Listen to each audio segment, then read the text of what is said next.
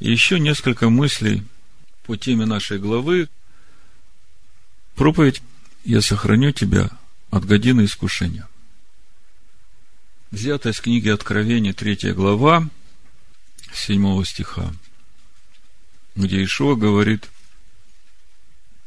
«И ангелу Филадельфийской церкви напиши, так говорит святый, истинный, имеющий ключ Давидов, который творяет, и никто не затворит, затворяет, и никто не отворит. Знаю твои дела. Вот я отворил пред тобой дверь, и никто не может затворить ее ты немного имеешь силы и сохранил слово мое, и не отрекся имени моего. Вот я сделаю, что из сатанинского сборища, из тех, которые говорят о себе, что они иудеи, но не суть таковы, а лгут.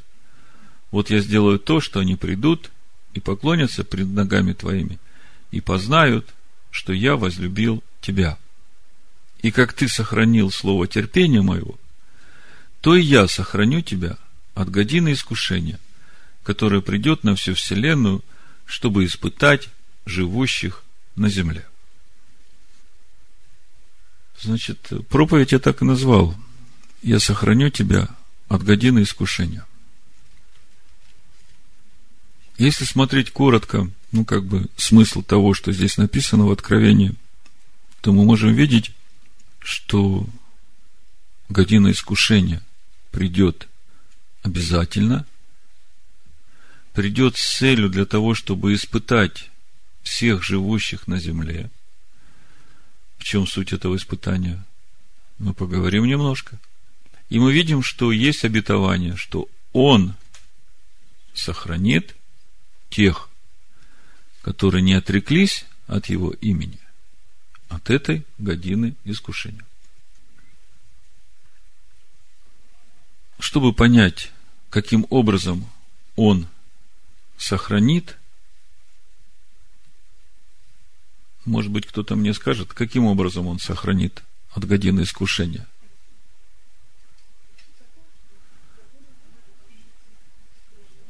Ну вот, э, смотрите, когда он говорит, что я сохраню от годины искушения, то вопрос, каким образом Он сохранит каждого из нас от этой годины искушения. Вот вы отвечаете, и вы как бы смотрите на все это внешним человеком.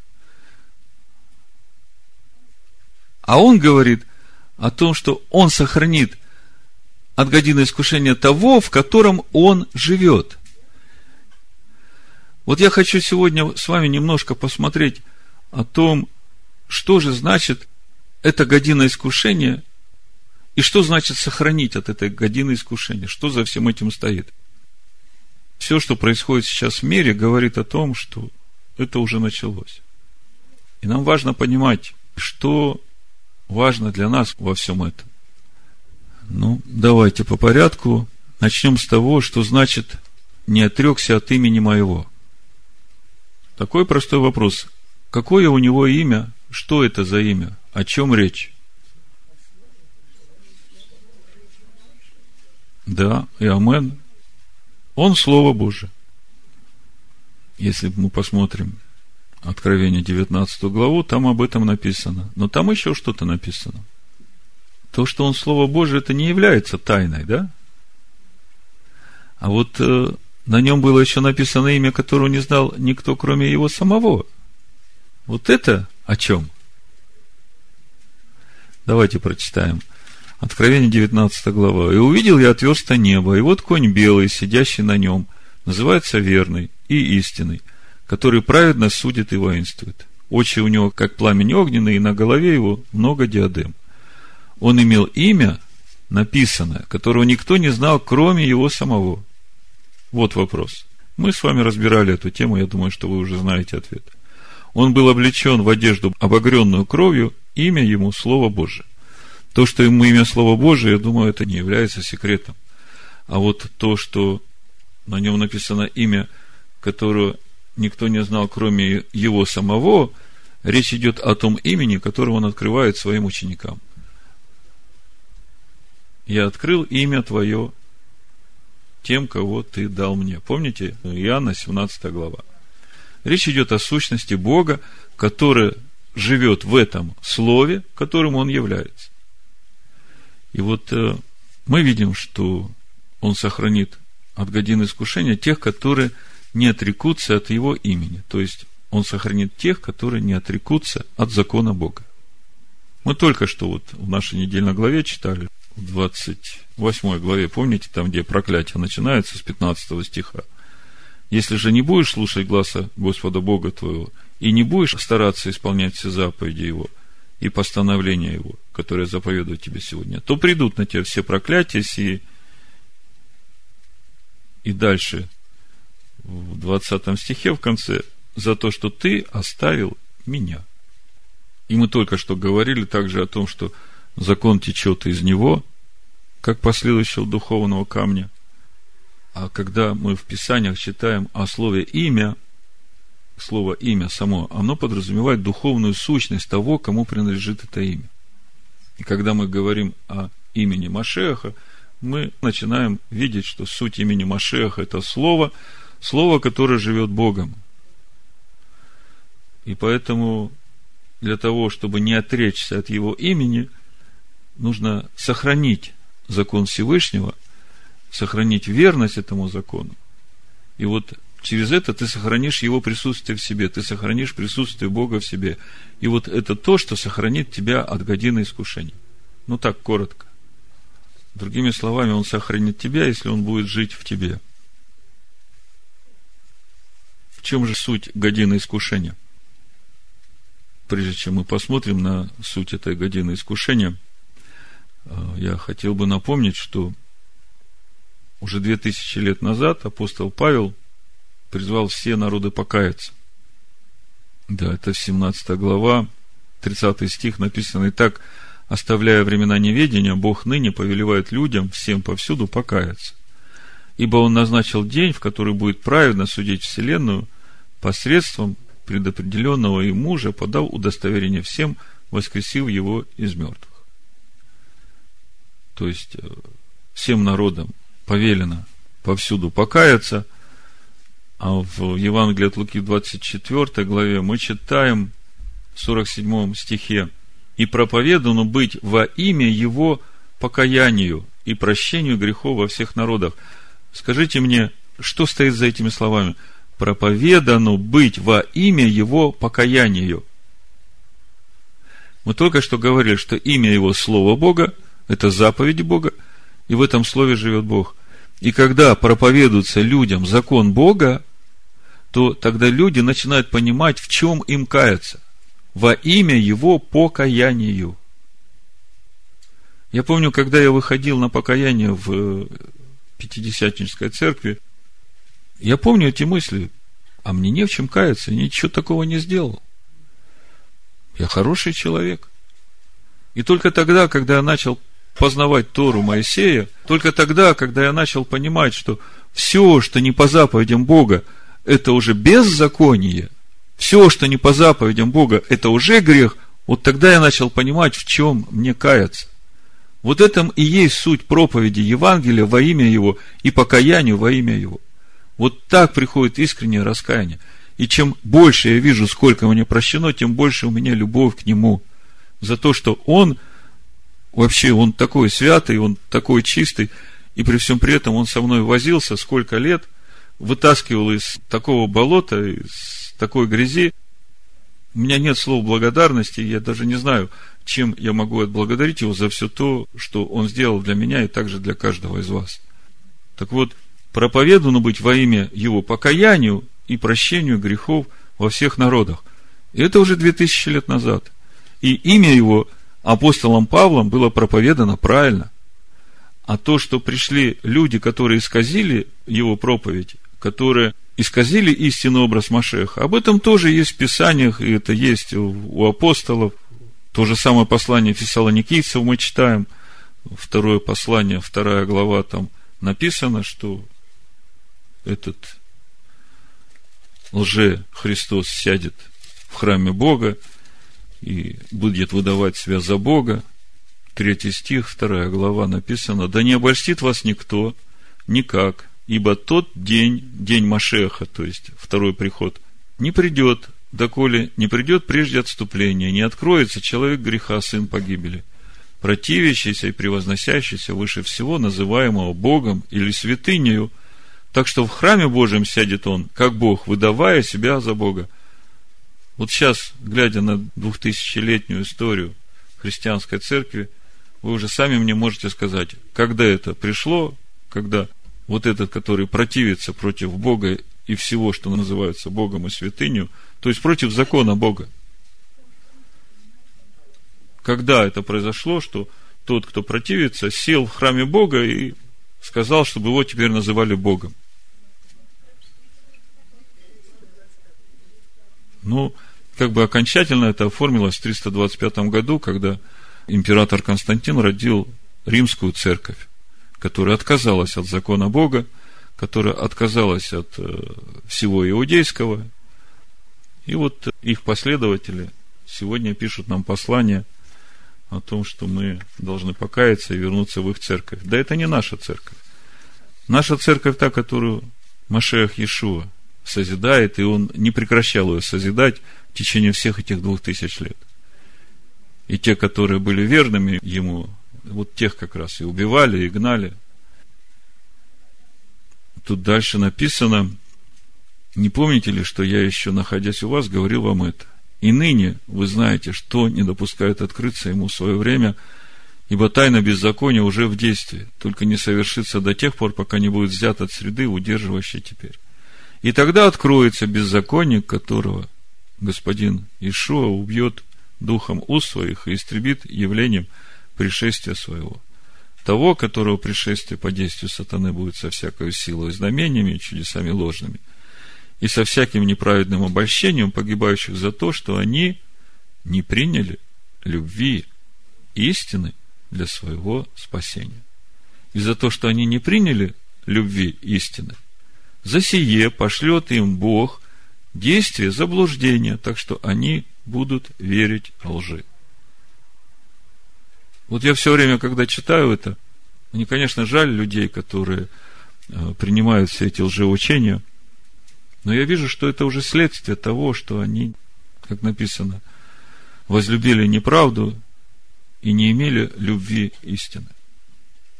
Видите, за сие пошлет им Бог действие заблуждения. За сие за что? За то, что не приняли любви истины, за то, что не приняли любви закона Бога. А апостол Иоанн говорит, что любовь к Богу, она есть в том, чтобы соблюдать заповеди.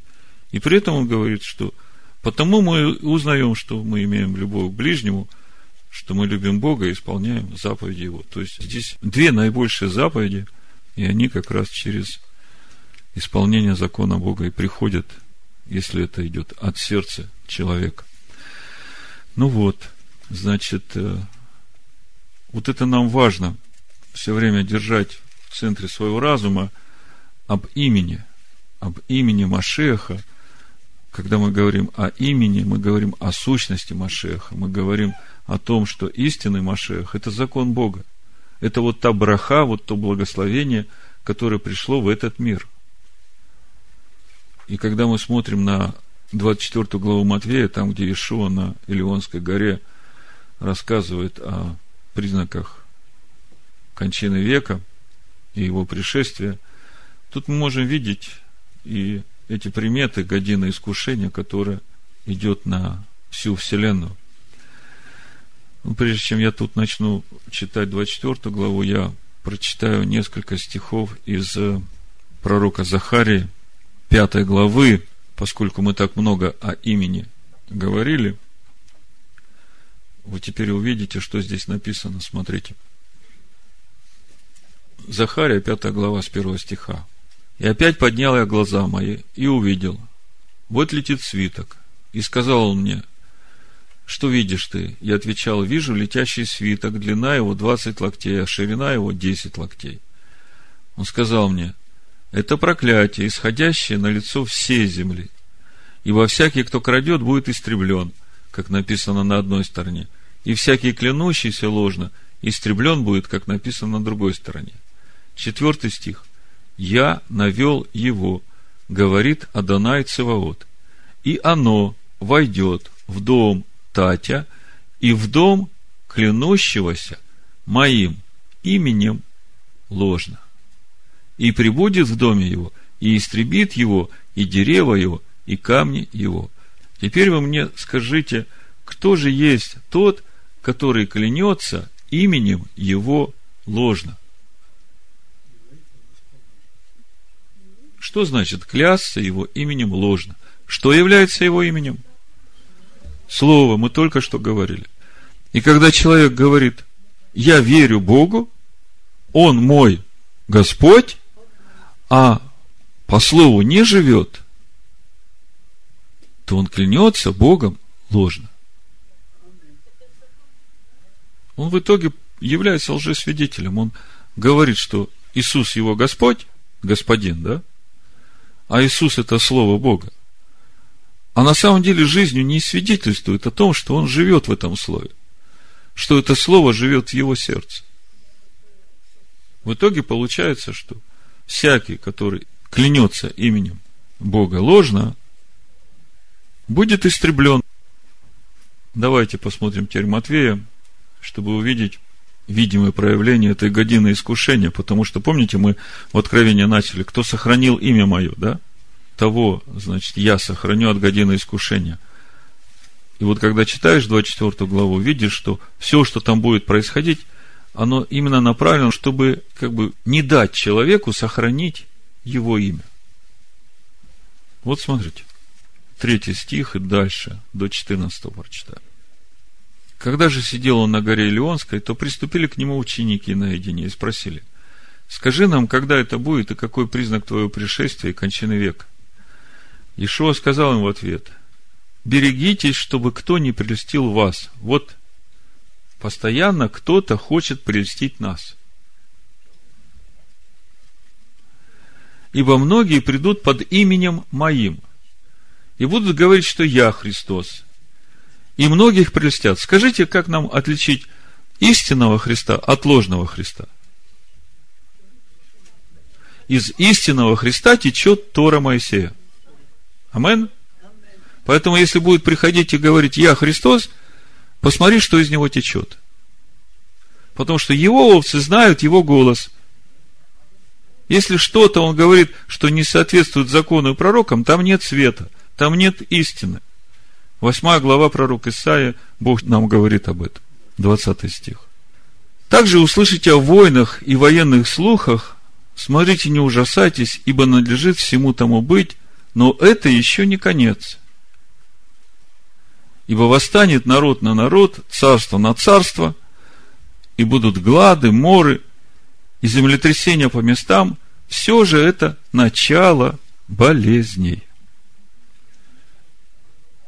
Вот когда я смотрю на то, что сейчас происходит, я понимаю, что болезни уже начались. И смотрите, войны, слухи о войнах, восстанет народ на народ. Мы говорили, две тысячи лет назад Бог повелел всем народам покаяться, обратиться к Его закону. Если смотреть там раньше, чуть написано в 17 главе э, Деяний, написано, что все люди род Бога. Все человеки, живущие в этом мире, все произошли от э, одного человека, Адама, от одной крови, и все они род Божий. Давайте заглянем немножко. Это важно, потому что вот эта война, вот эти вот восстанет народ на народ, за этим всем стоит убийство. А Бог сказал, не убей. И Он это сказал всем народам уже две тысячи лет назад, когда сказал, чтобы они все покаялись и обратились к Богу. Я хочу вам показать, чтобы вы ну, видели, как Бог думает. Смотрите. Ну, с 24 стиха 17 глава Деяния написано. Бог, сотворивший мир и все, что в нем, Он, будучи Господом неба и земли, не в рукотворенных храмах живет и не требует служения рук человеческих, как бы имеющий в чем-либо нужду, сам дая всему жизнь и дыхание и все – от одной крови он произвел весь род человеческий для обитания по всему лицу земли, назначив предопределенные времена и пределы их обитанию, дабы они искали Бога, не ощутят ли Его и не найдут ли, хотя Он и недалеко от каждого из них, ибо мы им живем и движемся и существуем, как и некоторые из ваших стихотворцев говорили, мы Его и род. Итак, мы, будучи родом Божьим, вы посмотрите, Слово говорит, что каждый человек, живущий в этом мире, какой бы он национальности не был, какого бы вероисповедания не был, Слово говорит, что он род Божий. И две тысячи лет назад Бог сказал, что все, ребята, войны прекратите. Я вам всем сказал, не убей. А година искушения все равно придет. И через эту годину искушения, я вам говорю, как бы все время будут нас испытывать на верность закону Бога, в основе которого 10 заповедей. Когда сегодня люди идут и убивают друг друга во имя своего Бога, то это не тот Бог. Не тот Бог, который дал свои заповеди людям, который дал свой закон людям. А это все година искушения. И смотрите, как легко люди попадаются в эту годину искушений. Сначала им рисуют образ врага, всеми правдами и неправдами, возбуждают в человеке какую-то ненависть и агрессию к этому созданному образу врага, а потом всех их собирают и ведут на заклание. Духовный человек должен понимать, что это одно из проявлений годины искушения, через которую хотят прельстить верующих людей. Ишо говорит, смотрите, чтобы кто не прельстил вас. Дальше мы читаем 9 стих, 24 глава Матвея. Тогда будут предавать вас на мучение, убивать, и вы будете ненавидимы всеми народами за имя мое. Ну, я не случайно сегодня столько времени уделил имени, чтобы вы видели, что это имя, оно везде. И без него некуда. И это имя – это закон Бога. Именно в этом имени живет истинный Бог Авраама, Ицхака и Якова. И казалось бы, за что же убивать тех, которые хранят имя его?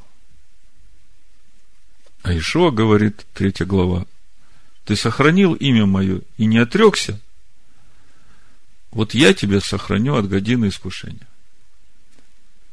И тогда соблазнятся многие, и друг друга будут предавать, и возненавидят друг друга. То есть начало болезни, мы говорили, уже началось, вот это будет следующий этап. И многие лжепророки восстанут и прельстят многих, и по причине умножения беззакония во многих охладеет любовь. Умножение беззакония – это значит отсутствие Торы, закона Бога. И дальше написано, претерпевший же до конца спасется. То есть тот, кто через все это пройдет и не соблазнится, и не прельстится, и не поддастся на все эти искушения, на все эти попытки зацепить нас за душу нашу, возбудить в нас какой-то гнев, ненависть, недовольство по отношению к кому-то, к какому-то народу или к стране какой-то. Знаете, что вас пытаются прельстить. Вы на это не поддавайтесь. И проповедано будет сие Евангелие Царствия по всей вселенной, во свидетельство всем народам. И тогда придет конец. Ну вот, когда мы говорим о всей этой године искушения, в Евангелии от Матфея, 10 главе, Ишуа дает нам такое утешение. Правда, утешение, вы знаете, когда-то мне это слово очень помогло. Я сначала прочитаю, потом расскажу. 28 стих написано.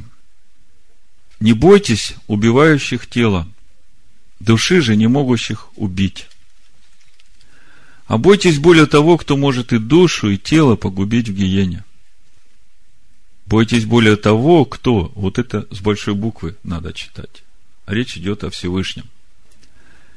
Не две ли малые птицы продаются за осарий, и ни одна из них не упадет на землю без воли Отца вашего? У вас же и волосы на голове все сочтены. Не бойтесь же вы лучше многих малых птиц. Почему это слово дает силу? Когда-то, когда я еще бизнесом занимался, у меня был кондитерский цех, я исправно платил десятину Всевышнему. И приезжают ко мне, значит, бандиты и говорят, парень, ты тут задолжал нам, давненько работаешь, а крыши не платишь. Я говорю, как же не плачу? Регулярно плачу десятину Всевышнему. Не, говорит, ты теперь нам будешь платить. Я говорю, знаете, ребята, вот тут вот через несколько дней будет праздник Йом-Кипур, и я понимаю, что Всевышний привел вас ко мне именно для того, чтобы я вам прочитал то, что написано в книге Иова. Они не ожидали такого разворота. А я им открываю 33 главу Иова. Но вот этот именно стих Матвея 10 главы, не бойтесь убивающих тела, он мне дал эту силу вот разговаривать с этими ребятами и говорить им то, что Бог хотел им сказать. Понимаете, когда я прочитал «Не бойся убивающих тела», я понял, что шуток нет. Все очень серьезно, и здесь вопрос в том, перед кем я прогнусь. Перед этими или перед Всевышним останусь послушным.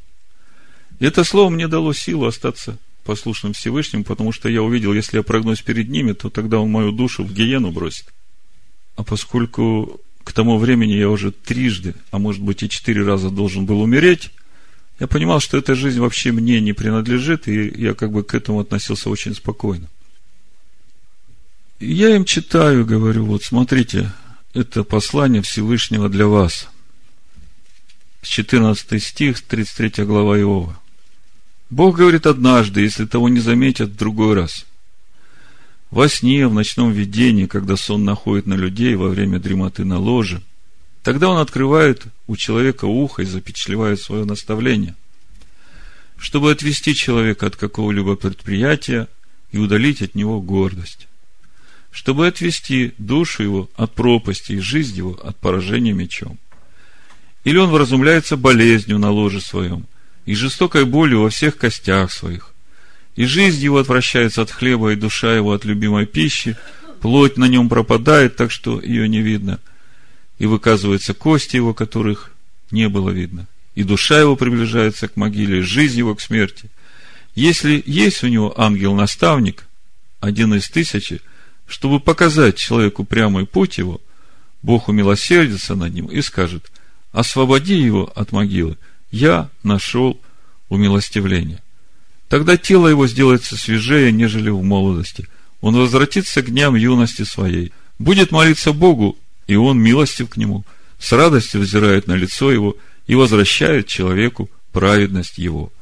Он будет смотреть на людей и говорить, грешил я и превращал правду, и не воздано мне.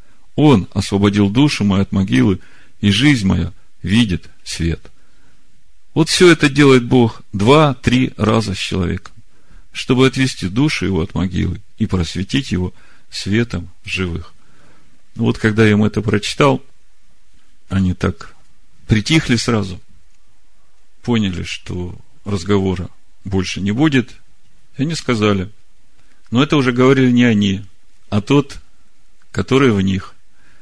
Они говорят, хорошо, мы уходим, но ты знай, что как только ты где-нибудь оступишься, мы тут же будем здесь. И я понимал, что это очень серьезно. Так вот, всякого, кто исповедует меня перед людьми, Ишуа говорит, того исповедую и я перед Отцом моим Небесным. Это Матвея, 10 глава, 32 стих. А кто отречется от меня перед людьми, отрекусь от того и я перед Отцом моим Небесным. Что значит исповедовать его перед людьми, вы теперь понимаете. Это значит жить той жизнью, которой он жил, когда был в этом мире и показал нам, как жить. Мы знаем, что он не согрешил, не нарушил ни одной заповеди. Он исполнил все. И вот если он живет в нас, то и мы должны так жить. В этом наше исповедание живого Машеха Ишу. Если мы это исповедуем перед людьми, то Он исповедует нас перед Отцом Своим Небесным. Ну и закончу 92-м псалмом с 12 стиха. То есть, суть годины искушения вы знаете теперь. Как Он будет уберегать нас от этой годины искушения, вы тоже знаете. Псалом 92, с 12 стиха написано, «Блажен человек, которого вразумляешь ты, Адонай, и наставляешь законом твоим, чтобы дать ему покой в бедственные дни, доколе нечестивому выроется яма. Ибо не отринет Адонай народа своего и не оставит наследия своего. Ибо суд возвратится к правде, и за ним последуют все правые сердцем. Да благословит всех нас Всевышний в имени Амашеха Ишуа. Амин.